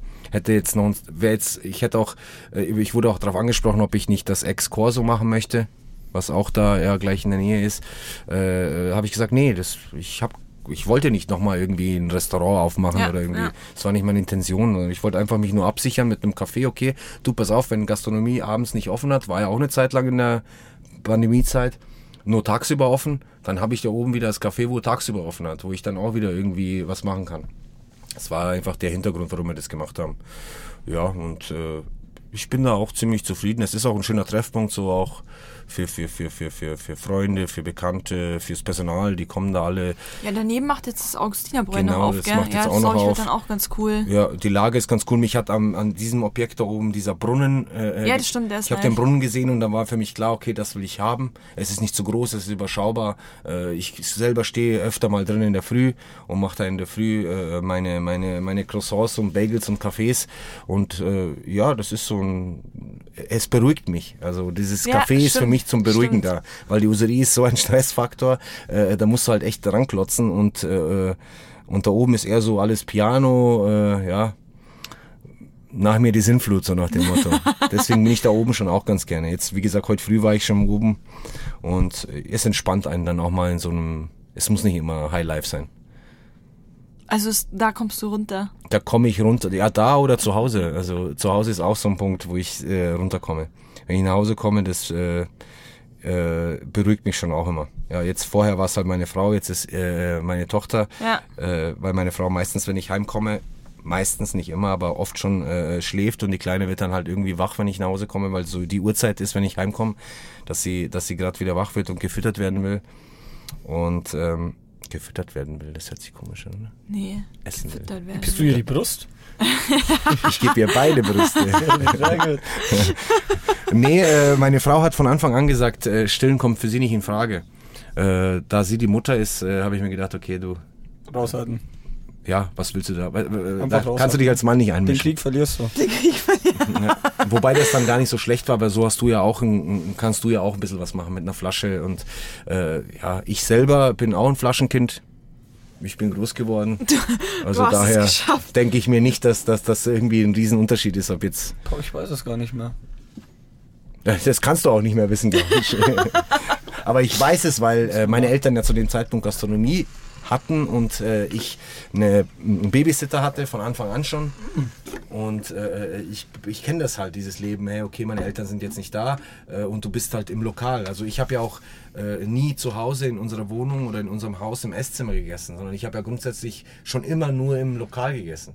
Also wenn du so groß wirst, dann isst du halt automatisch im Restaurant. Also das ist auch schön, weil du gehst halt rein und sagst, hey Mama, darf ich heute das essen, darf ich das essen? Dann wird dir das halt gekocht und dann kannst du halt jeden Tag was anderes essen. So. Ist schon auch Luxus. Aber für dich ist das keine Option, dass dein Kind einen Babysitter kriegt? Nee. Ich möchte nicht, dass mein Kind Gastro macht, weil das einfach, wie ich vorher schon gesagt habe, eine brutal harte Berufswahl ist. Weil Gastro ist einfach schwierig. Es wird jetzt nicht besser, das wird eher immer schwieriger. Früher hat ein Laden gereicht, um sehr gut davon leben zu können. Jetzt musst du schon echt schauen, entweder ein bisschen größer zu werden oder noch andere Schienen zu entdecken, wie jetzt die EFI für sich Liefern entdeckt hat während Corona genauso, wie auch noch mehr entdeckt haben für uns oder jetzt ein Café zu machen, wo du nebenbei noch was anderes machst.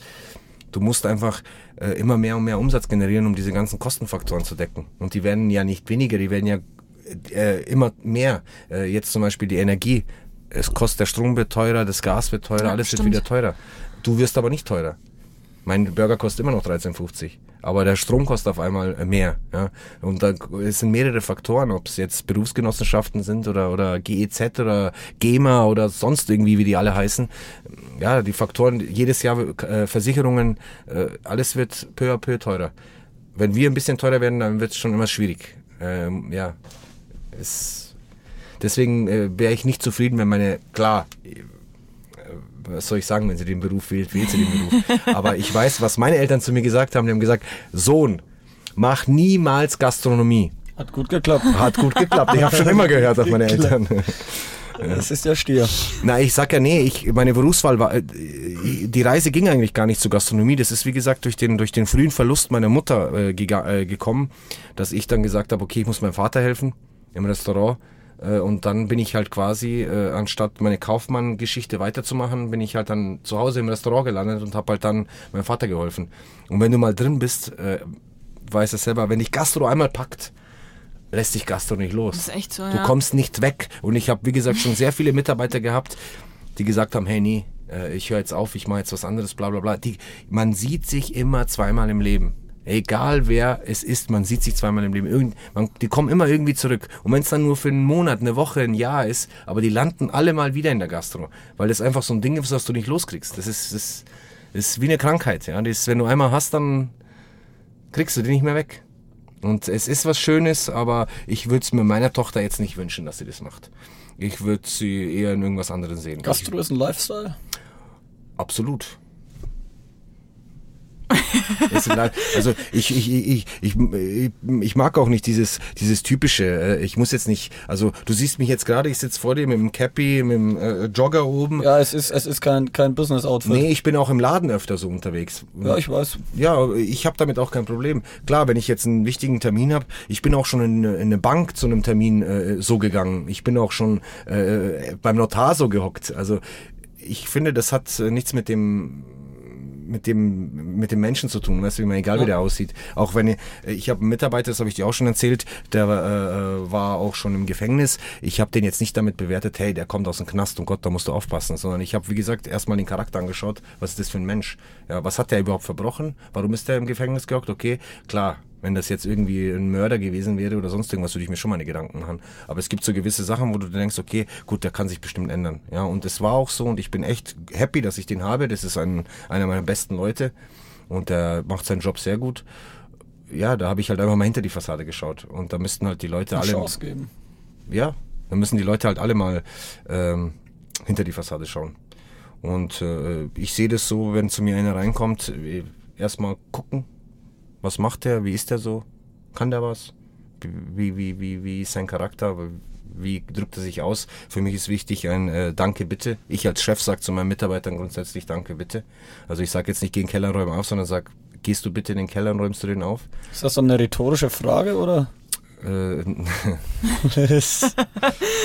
ich finde diese gewissen Regeln und Formen des Kommunizierens schon wichtig. Ja, und dann kriegst du auch einen ganz anderen Respekt von den Leuten. Ja.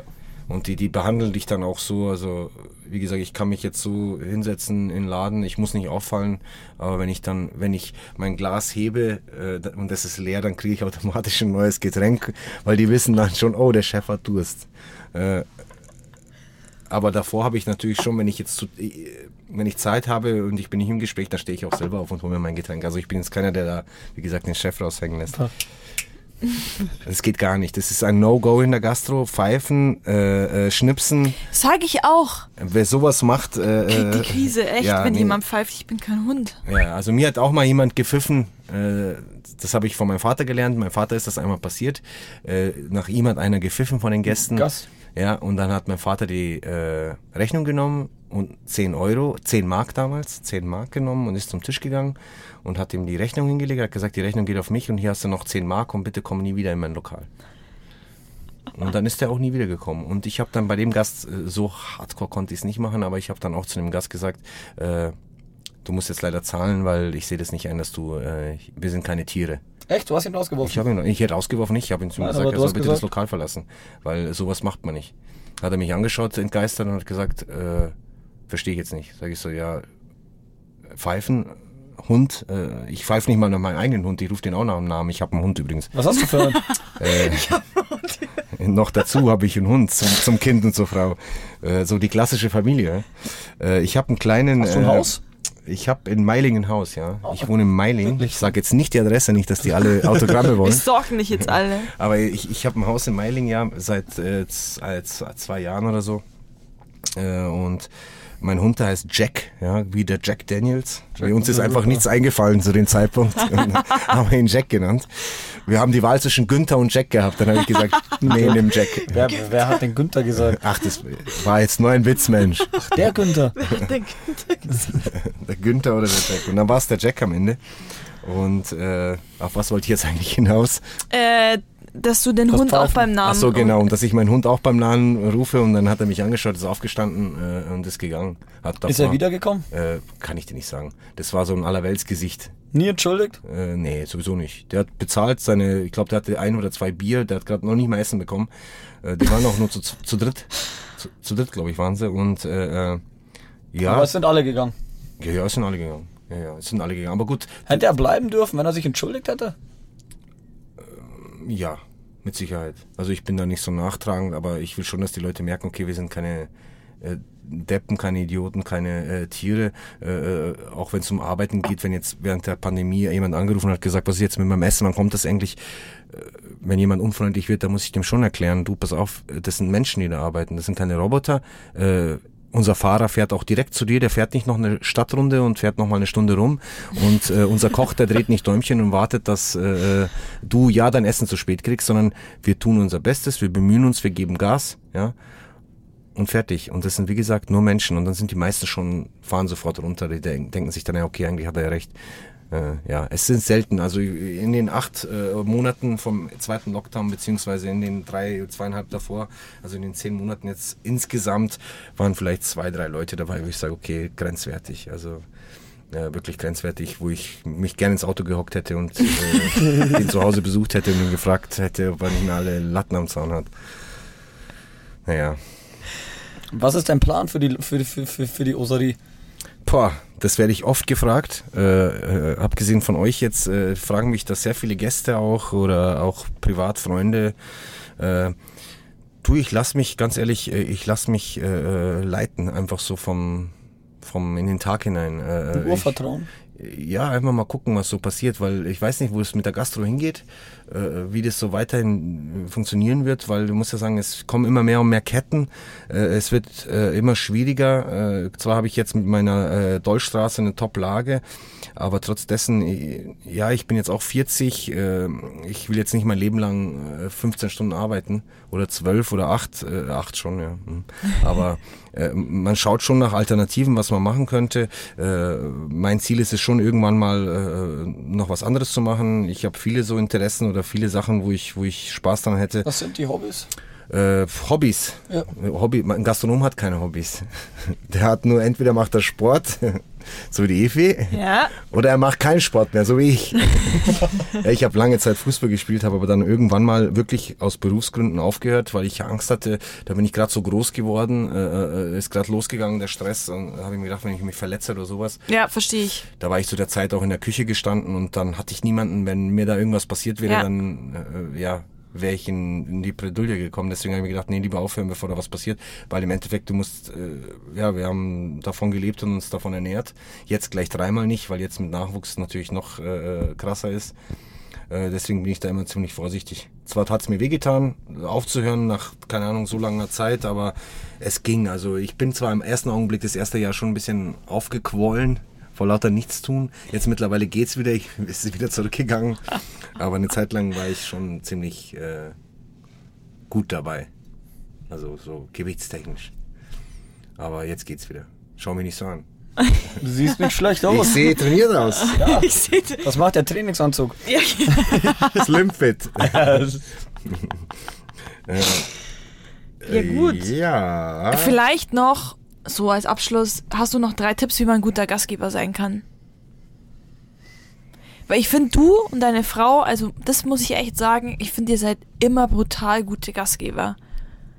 Also man sieht euch immer durchs Restaurant laufen, da reden, da quatschen, hat alles gepasst, bla bla bla. Also ihr kümmert euch ja wirklich so um eure Gäste. Mhm. Ich finde, das ist schon so ein...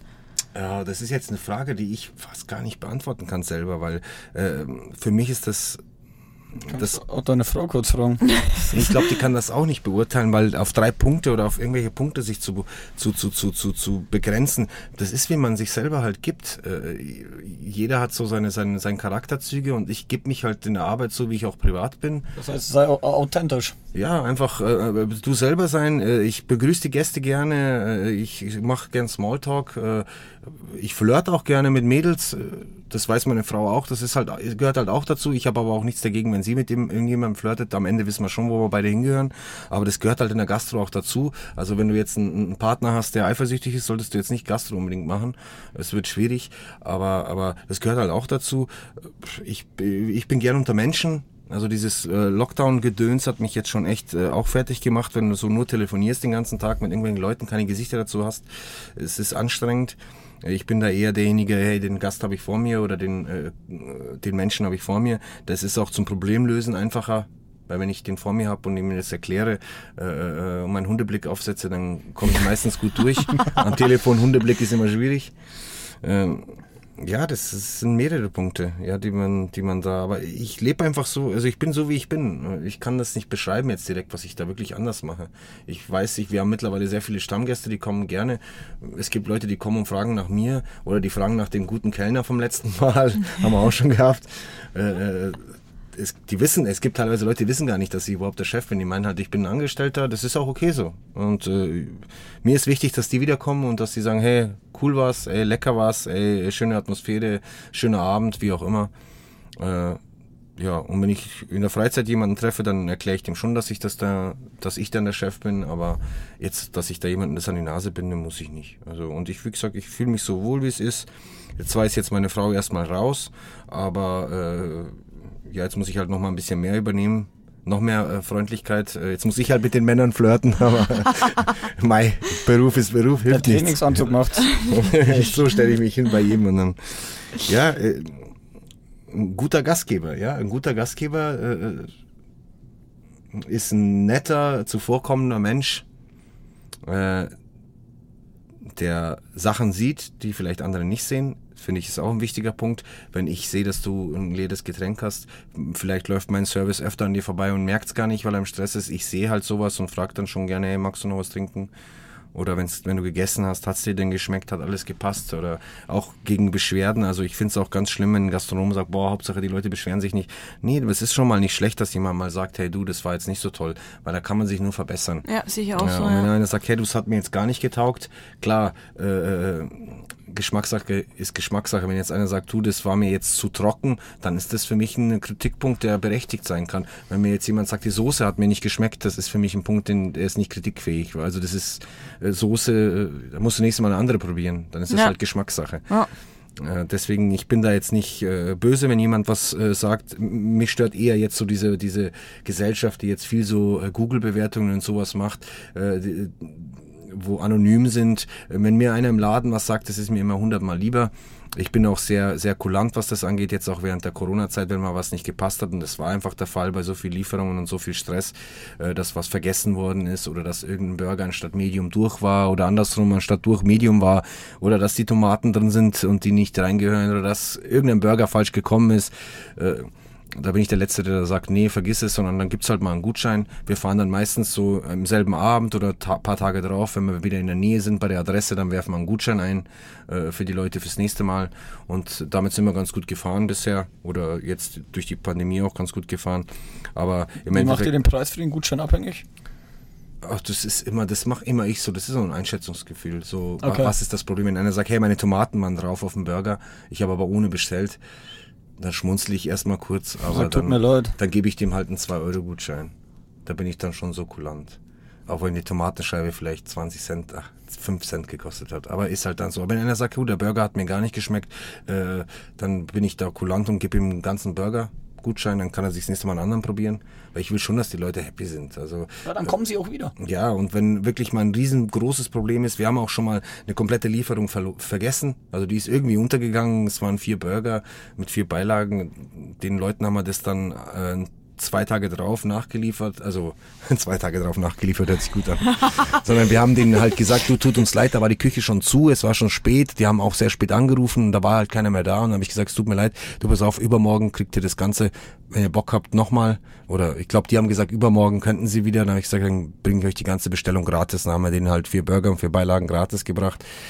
Gehört für mich auch dazu. Ja, und ist halt dann so, wie gesagt, Fehler passieren, sind auch nur Menschen alle. Voll. Deswegen, ich sehe das auch nicht so tragisch, auch wenn ich selber zum Essen gehe, da bin ich jetzt nicht derjenige, der da als erster schimpft über alles, sondern ich sag mir, du, vor allem wenn viel los ist, so ein Gefühl zu entwickeln, zu sagen, hey, glaubt ihr am Stress, okay, die Tomate kann ich mir jetzt auch selber rausholen aus dem Burger. Klar, wenn einer allergisch ist, ist was anderes, ist auch schon passiert, dann wird halt der komplette Burger nachgeliefert, dann muss halt so kulant sein und muss halt auch dementsprechend, das Schlimme ist ja bei so Fehlern, wenn die passieren, dann wird's halt noch stressiger, aber dann auf einmal muss ein Fahrer da extra nochmal hinfahren, dann wird's nur noch schlimmer, aber da muss man halt dann durch, Ja, geht ja auch wieder vorbei. Das regelt sich schon. Ja, das Schlimmste, was es gab, meinerseits während der Corona-Pandemie war dieses Telefon, dieses Klingeln. Also, ich höre das nachts. Dieses Geräusch vom Telefon, ganz schrecklich. So geht's ja mit diesem Lieferando. Das haben wir abgestellt. Außerdem kannst du da ja den Ton ständig verändern. Ach so, echt? Ja, das ist noch okay.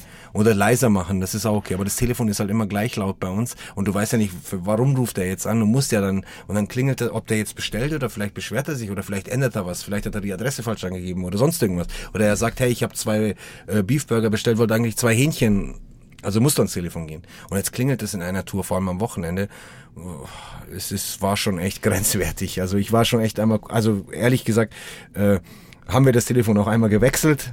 Nach dem ersten Lockdown, da habe ich nämlich eins kaputt gemacht. Das war jetzt, jetzt aber nicht aus Wut, sondern es war eher so zufällig, dass ich es zerlegt habe. Aber dann haben die zufällig zerlegt. Dann hat das Team gesagt, okay, hast du ein Telefon geschrottet vor lauter Wut? Da habe ich gesagt, nee, ist kaputt gegangen. Aber da haben wir halt ein neues bekommen. Das neue war noch schlimmer vom Ton her.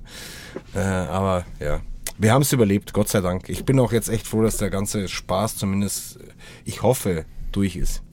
Ja, wir sind zuversichtlich. Ja. Müssen wir ja, hilft ja nichts. Ja, safe. Gut. Was kotzt dich so richtig an? Ja, was kotzt dich? Genau, das ist die gute Abschlussfrage. Dass ich seit einer Stunde aufs Klo muss. Musst du aufs Klo? Ja, komm, wir machen jetzt noch, was kotzt dich richtig an in der Gastro und dann sind wir raus. Was mich richtig ankotzt? Voll drüber, gell? Voll drüber, aber egal, passt. Aber egal was. Red weiter. Nee, mich kotzt. Mich einfach kotzt. Bis morgen hier sein. Ja, eigentlich ist hier drin schon an. Klo. Ja. Ja, geh doch. Er muss aufs Klo. Hat der Wein? Schau.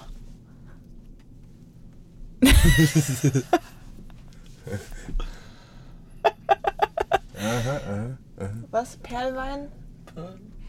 Den kenne ich zufällig. Ach so. Der kommt immer zu mir zum Rotwein trinken. Echt? Ja. Okay, was kotzt dich an? Mich kotzt, wie ich gerade schon erklärt habe, mich kotzt diese Anonymität an in der Gastronomie, wenn jemand da irgendwelche Bewertungen hinterlässt, anstatt dass er lieber kurz anruft oder eine E-Mail schreibt und erstmal sagt, hey, das Problem hatte ich, weil ich sag mal, 80-90% der Gastronomen sind kulant und sagen, ey, scheiße, haben wir einen Fehler gemacht, du, pass auf, wir erstatten dir das Geld, wir geben dir einen Gutschein, wir bringen dir gleich was Neues, irgendwie, aber da gleich, wenn du das Problem unserer Gesellschaft, 10-mal warst du gut essen dort oder trinken und da war alles cool und du hast nicht eine Bewertung hinterlassen, dann gehst du einmal hin und irgendwas ist schiefgelaufen, dann machst du gleich den großen Macker und schreibst riesige Bewertungen rein, anonym. Das hilft dem Gastronomen nicht. Ja. Dem würde mehr helfen zu sagen, hey du, das war scheiße, pass auf, ich würde das vielleicht anders machen. Und dann ist der Gastronom von alleine so kulant und sagt, hey du, pass auf, tut mir leid, hier hast du 20 Euro oder hier hast du 20 Euro Gutschein fürs nächste Mal. Sorry, ja, das und das war das Problem. Ja, ich finde, dieses Bewertungsding, das taugt mir einfach nicht. Ja? Jetzt abgesehen von mir auch, wie gesagt, ich war schon öfter mal irgendwo anders essen, wo ich mir gedacht habe, was hat der für Bewertung, warum ist der so schlecht bewertet, der ist doch top. Wo dann die Leute so gewisse Sachen, wo für mich nicht nachvollziehbar sind. So, wenn ich zum Essen gehe, dann da sagt er, ja, das Glas war mit dem Logo nicht nach vorne gestanden. Das habe ich mal wirklich einmal gelesen. Echt, ja, hier, da war vorne anscheinend irgendein Name von irgendeinem Glas, irgendeine Firma, weiß ich nicht, Aperol, Lillet, was weiß ich, hat er gesagt, ja, es war alles top, aber ich gebe nur 3 Sterne, weil der Kellner, der hat keine Ahnung, wie rum er die Gläser auf den Tisch stellen muss. Da habe ich mir überlegt, was meint er damit? Und dann ist mir gekommen, also rückwärts kann er sich ja nicht hinstellen. Das heißt, der hat wahrscheinlich gemeint, ey, in der Gastro heißt ja, das Logo muss nach vorne schauen. Weiß ich, meine, rückwärts kann er sich nicht hinstellen. Nicht lachen. Und dann hat er sich über sowas beschwert. Ja, und dann denkst du dir, okay, ist ja ein falscher Film, oder? Ja, oder du wirst bestimmt auch mal den Fall gehabt haben bei dir im Laden, dass mal jemand gesagt hat, was für eine Verpackung ist denn das? Warum ist denn das Plastik? Ja.